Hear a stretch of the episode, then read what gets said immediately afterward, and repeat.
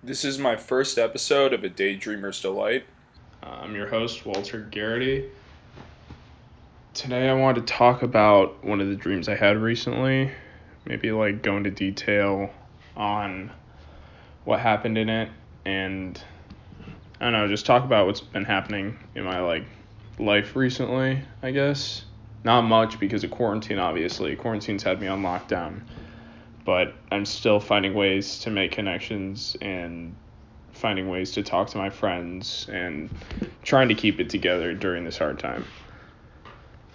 Um, this dream, I wrote down in notes right after I had it because I keep I keep forgetting it. I keep forgetting my dreams. The more I write it down, the more I kind of like remember certain parts of the dream like really vividly. And with that, like I woke up and I remembered bits and pieces, a lot of bits and pieces, because I, I woke up twice. The first time I woke up, I still had it fresh in my mind and was still thinking about it when I went back to sleep. And then I went back to sleep and it just carried on for another three hours because I woke up at 7 a.m. and went back to bed at uh, probably 7 a.m. Woke up at like 10:30.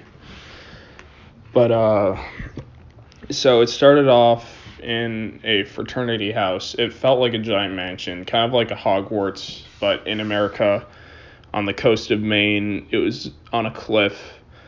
Um, I said it was a 50s or 60s mansion. I have a ton of stuff written down in my notes about it. Um, I said it reminded me of my new fraternity house, which is uh, Delta Sigma Phi you know, University of Iowa. We just got a new house. It's got green vines on the front and it's a nice stone building with windows on the second floor and top floor. But this one felt bigger and grander.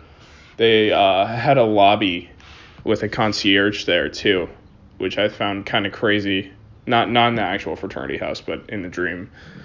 Um, it was a magic school, so I was training at a super low level there, and I, I guess it was kind of like Hogwarts. I don't remember a lot of the training, actually, but I know that I was training magic, and you couldn't leave the mansion past a specific time and a spe- specific curfew.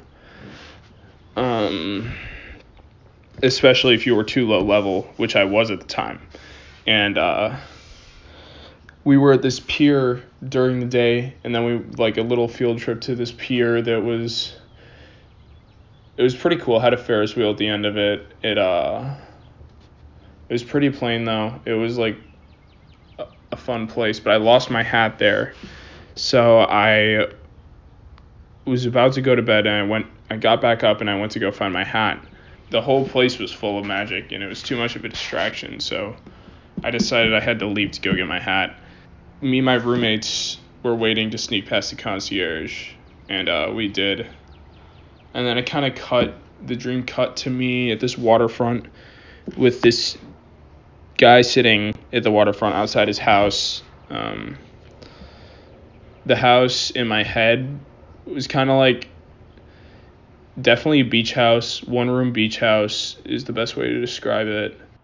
It had a little pier and it was right off the beach with like the waterfront and stuff. So the guy that was sitting there knew about the magic school and had his son practicing magic at the same time. I think this this part of me, I, I thought about this guy earlier, but it was somebody that went to my summer camp uh, when I was a counselor, and he told me that his dad had been trying to get him in because the summer camp was pretty top tier. His dad had been saying, uh, or his dad was a painter and tried getting him into the summer camp uh, by painting the whole entire summer camp and I thought that was kind of insane. I I thought about it like two or three days before I had this dream, and I guess that must have just popped up because the dad was trying to make this son practice magic to get into this magic school.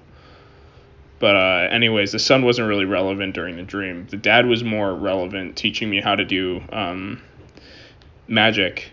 And uh, after searching the whole beach for my hat, I decided I knew I'd be like crucified for leaving. So I said, okay, I'm going to talk to the dad.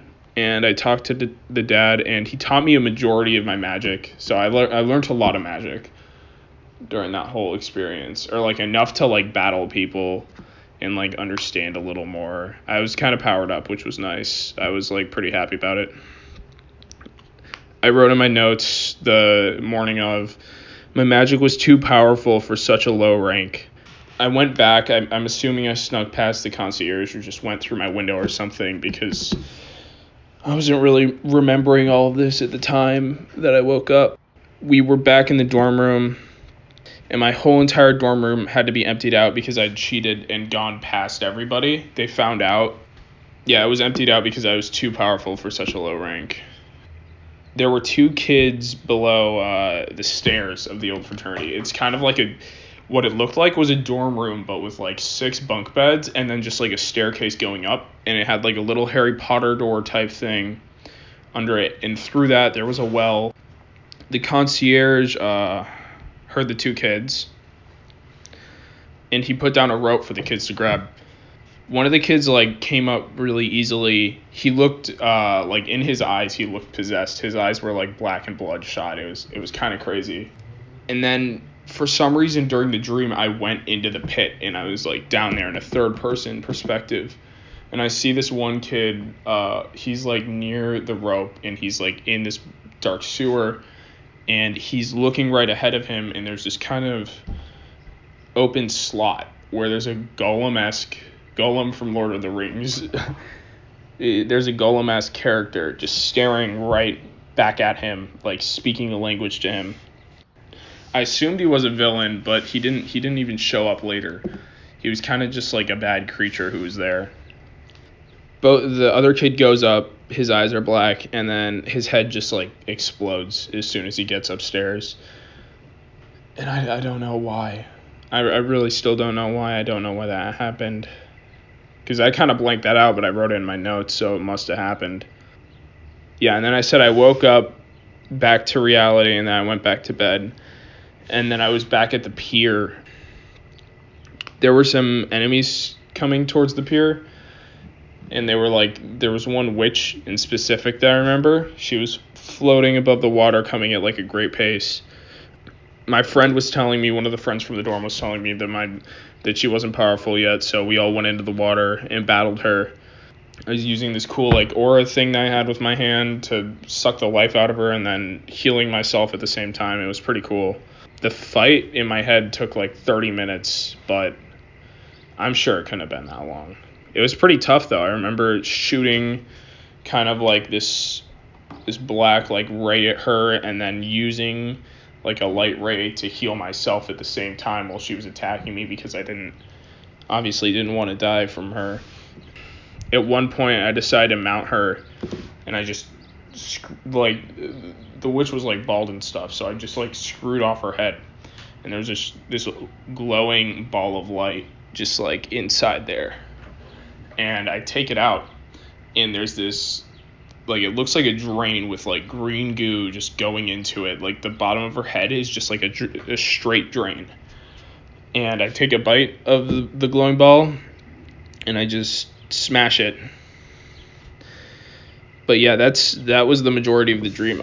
There were small insights into my life, like like the painter, like the painter's dad, which is obviously like an insight on that one kid I had met. But other than that, in the fraternity house, I really don't know where all the ideas came from. I I think some of them came from some of the video games I've been playing lately.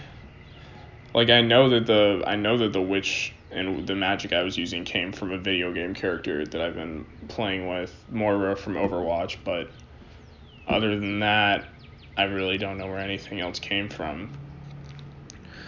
I don't know, it's pretty cool though. I had fun with it. other than that, on the daily, I've just been working out, drinking coffee, trying to stay sane. I've been talking to my friends a lot about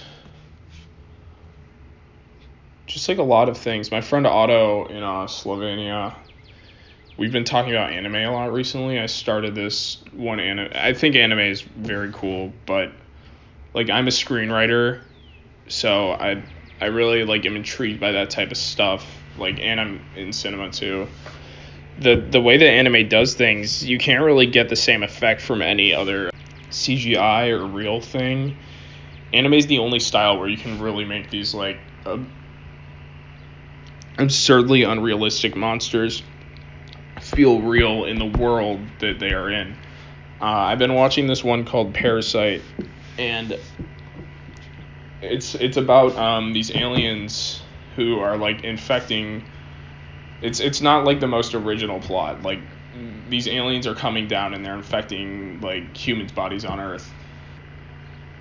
The way that the monsters form, and the way that they look, they they have like small eyeballs but they're also like vein monsters and they can form like metallic things with their arms that look like knives and shields and they try to like keep cover within it i just think that if any tv show that was like a reality tv show or well not reality but action realistic tv show tried to do that with cgi within like the same time span i don't think they could go as far with the story i don't think they could do the same thing I'd like to try and make something eventually where they do the same type of thing, but the amount of like story and plot that they go through within the succession of like 20 minute episodes is absurd.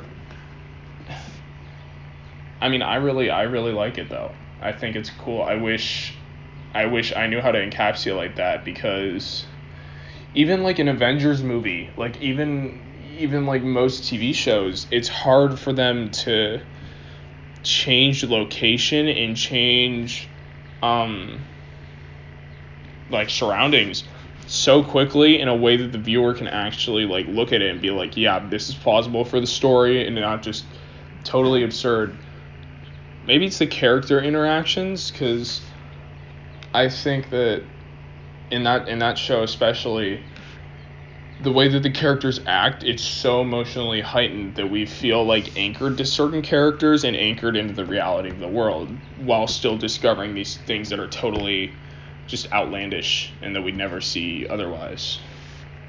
I'm gonna have a sip of my coffee here.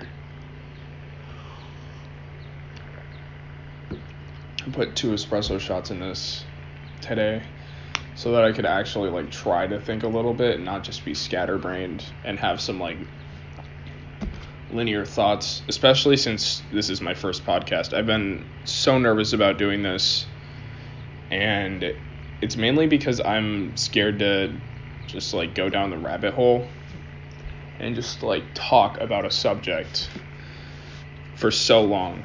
Um, I've been excited. I'm excited to be doing it now though, and like sharing it with you guys because I love going down the rabbit hole in my mind into my friends, but even if it's just me like rambling on for so long with a couple side comments, I think it's really good for me to just project myself and put my opinions out there because otherwise there's nobody's gonna hear them. You know, like I keep them, I keep them pretty wrapped up. People just understand it as rambling, but on here I actually go somewhere and prove points to myself, which is pretty cool. Even if the points are meaningless, like like my in like me inferring into my own dream you know or me talking about an anime and the way that the story's built compared to other TV shows. I want to talk a little bit about the pandemic at hand and like what's happening with everything. I've been in quarantine like 2 months now and I can't help feeling helpless and bad for other people out there that have it worse than me and me knowing that we're just not supposed to do anything, you know. Like there are people starving on the streets. There are like homeless people that are like actually being hit hard by this and the country staying saying stay inside. My friend uh Medi showed me the outside of Chicago and was like downtown because he's an essential worker. He works at a bagel shop, so I don't know if that's essential. It's a restaurant, so maybe it is. Um, but he showed me downtown, and with all w- without all the business people there, the streets are just empty. And usually you would see like some people begging, or like any trace of life really. But like I, I'm just wondering what's happening with those people. And it might be like bad for me to think that way, but they definitely need help right now. And I don't know if the country is like totally like do they can they claim a stimulus check online you know like are they getting $1200 do they have the they can't do that with that with like they don't pay taxes so they can't get money back it's a very it's like such a flawed mechanic that only the people who are profiting can get those stimulus checks they can the actual people who need help are the people on the streets and they don't they don't get enough help and I I don't see them. I know that they're not being like I've seen videos. I know that they're not being like totally cautious about the whole virus. But I don't think that they have a choice to be cautious when they're still trying to live like normal people and trying to survive, you know. Um I don't know. I'm I guess I'll dedicate this podcast to donating for uh to uh homeless people or something or like centers that actually help them out during this time and are like okay with helping them. Other than that, I may want to go on like a little bit of a rant about what's happening with like people profiting still off of all this. We know that like Grubhub Grubhub, I, in my opinion, DoorDash, Grubhub, Postmates, all of the online services including Amazon, that are really like the workers don't profit, you know. They barely profit. I mean, I'm sure during this time they get a lot of money, but they're still not making enough for what they're doing. I mean, they're putting their like people who are actually infected, like can actually be hurt by being infected are still doing these jobs. I see people who are like 60 plus delivering food in Chicago and that's I don't feel like that's okay. I mean, how much are they getting paid? You know? And how much are these companies profiting off these people? Maybe there should be wage bonuses for working at this time or something. Maybe they should start charging restaurants less of a fee to actually put out their food so that the restaurants profit because the only ones making money right now are these online services that are really just third party middlemen you know delivering food is like a third party middleman thing to do and it'd be one thing if each driver got paid however much they get paid with no like reduction from the actual grubhub people but they're still they're still profiting during this time, you know? In the actual working class and people who are like delivering food are, are they're making money, but it could be more. It should be more for like their them putting their own lives like at risk. This thing. Yeah, that's uh I think that's all I had to talk about today. I just wanted to try to ramble on to some subjects. Um, I didn't really have any philo- philosophical views today. I had some like insights on the world, I guess, but I've been waiting for that spark, especially for my first podcast when I made the when I made the um, introduction to this whole thing. I felt like this energy around me, like I was ready to speak. I was ready to go with the flow. I mean, right now I'm definitely ready to go with the flow and ready to do it, but I've already used up so many so much of my energy speaking about other subjects and I don't know how much I can go into philosophical views and how the world's working right now. I'm sure not a ton of people want to hear about like my thoughts about coronavirus, but hopefully some of you out there are listening and actually vibe with it or whatever. Other than that, just like have a great day, I guess. The next time I'll be on, hopefully, I'll get a little deeper on things and a little. Because, right, this one felt so on the surface for so many of the topics that I went on. And I know I could go deeper into into life, you know. All right, thanks for listening.